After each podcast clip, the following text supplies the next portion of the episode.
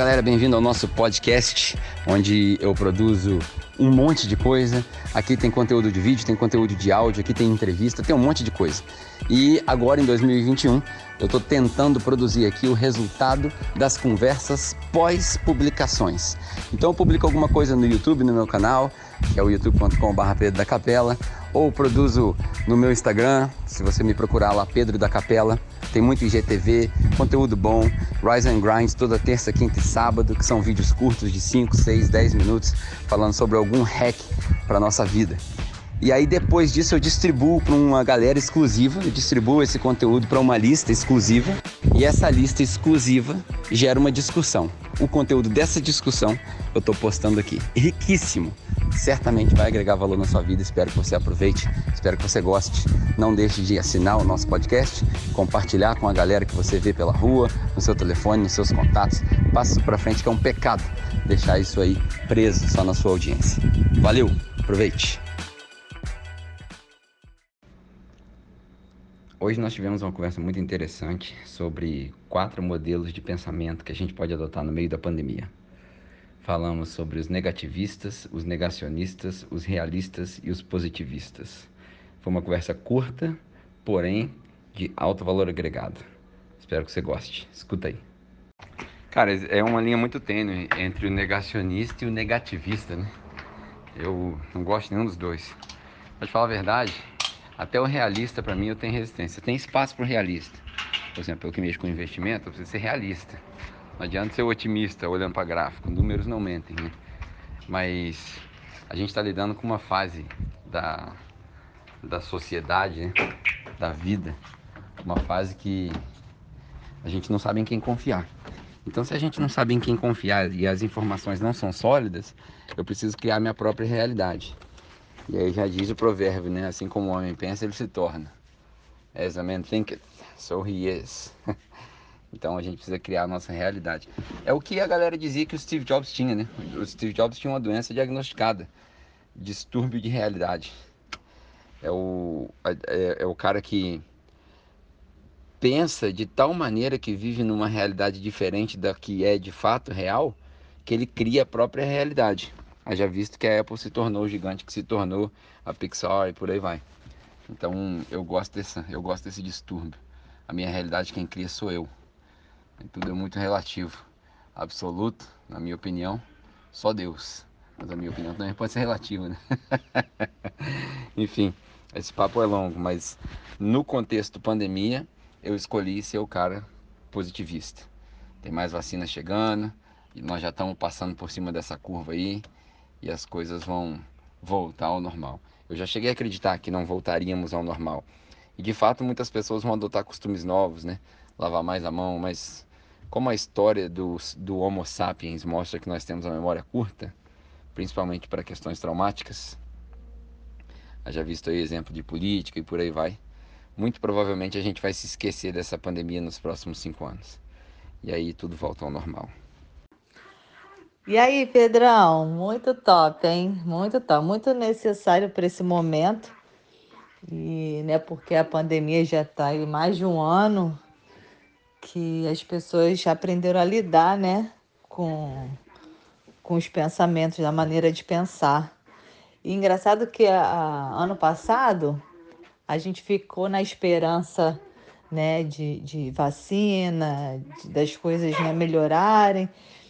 E aí a gente, eu percebi assim a gente lutando contra esse pensamento negativo, né?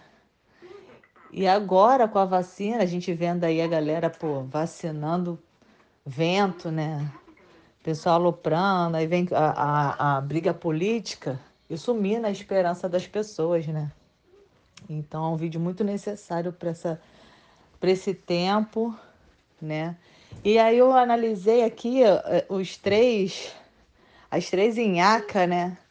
Que é o, o negativista, o negacionista, negacionista e o o analítico, eles sempre jogam a, a, a culpa né, no, no outro.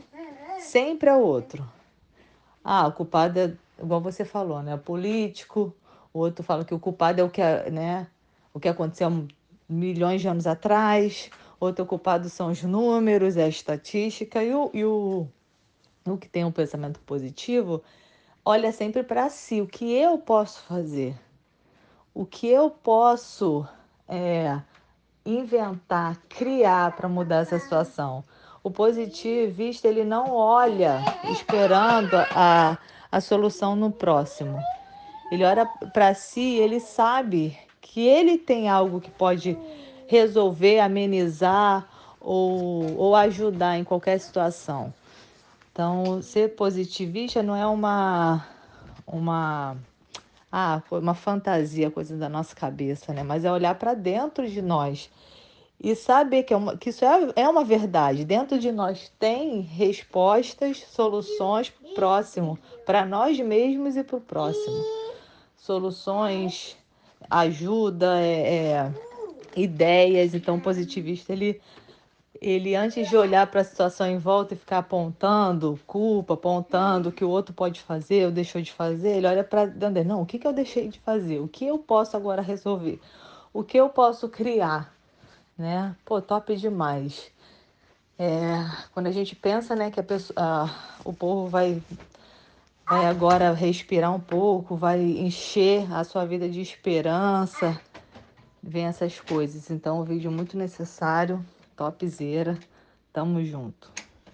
Onda nesse áudio aí. As três inhacas olham para fora.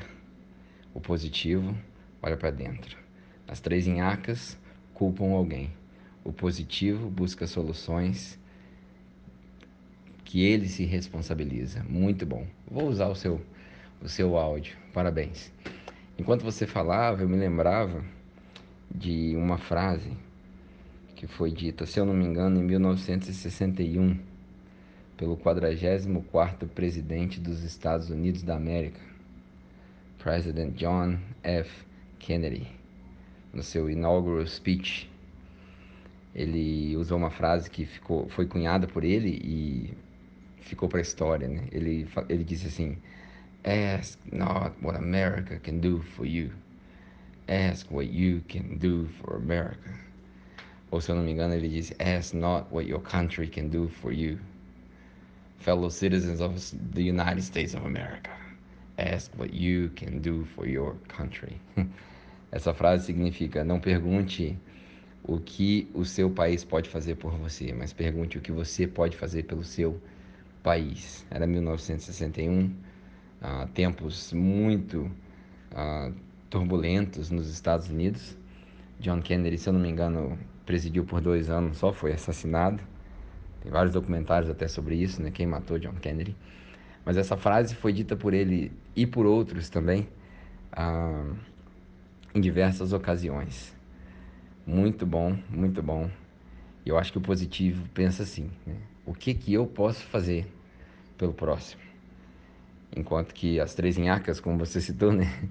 Estão sempre tentando culpar alguém. Na verdade, o exercício de culpar alguém, né? O, o jogo da culpa, the blame game, ele não traz benefício nenhum. Porque a gente acha o culpado, mas não resolve o problema. Porque se o culpado é um terceiro, a solução não está nas minhas mãos. Muito bom, muito bom. Gostei. Vai virar podcast.